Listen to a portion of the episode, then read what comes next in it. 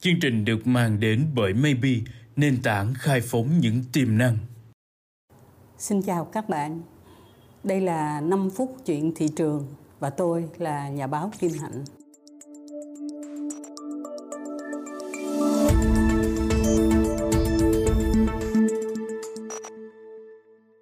Câu chuyện hôm nay là một cái nỗi buồn đầu năm nay tại cái hội chợ lớn về dệt may của thế giới ở tại Vancouver ở Canada.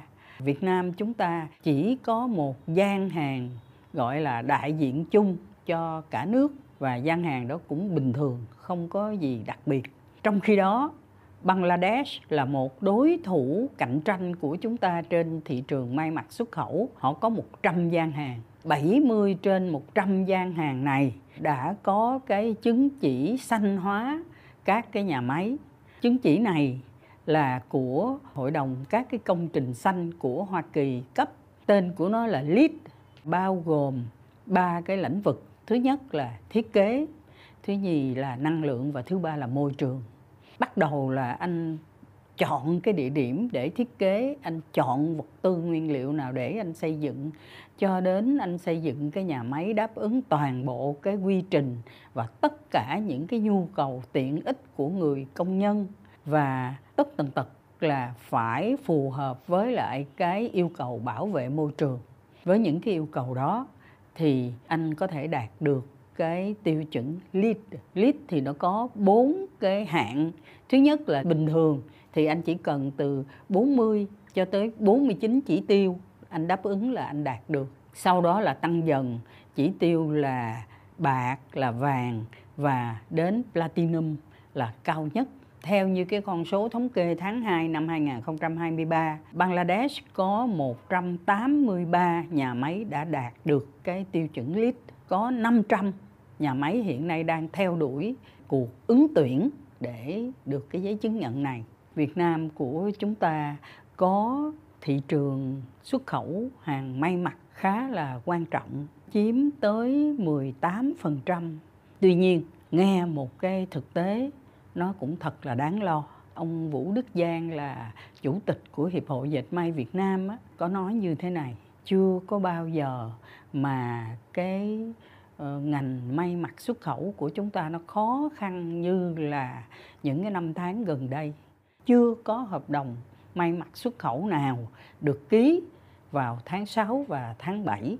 Trong những ngày tháng gần đây, chúng ta thấy là cái tình hình sa thải hay là giảm giờ hay là ngừng việc của công nhân dệt may, một phần nữa là da dày như là trường hợp công ty Buyen rất là nhiều vì không có đủ hợp đồng.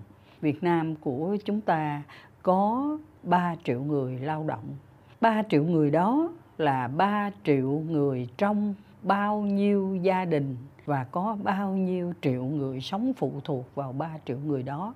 Có nhiều người cũng tự trấn an là tình hình cái sức mua của toàn thế giới do cái lạm phát và suy giảm toàn cầu mà cái nhu cầu về nhập hàng may mặc nó giảm từ 6 cho đến 10%, tức là nó tương đương với khoảng 45 cho tới 50 tỷ đô la tuy nhiên thì chúng tôi nghĩ cái điều đáng lo đó là cái suy giảm đó thì tại làm sao mà bangladesh họ không bị suy giảm?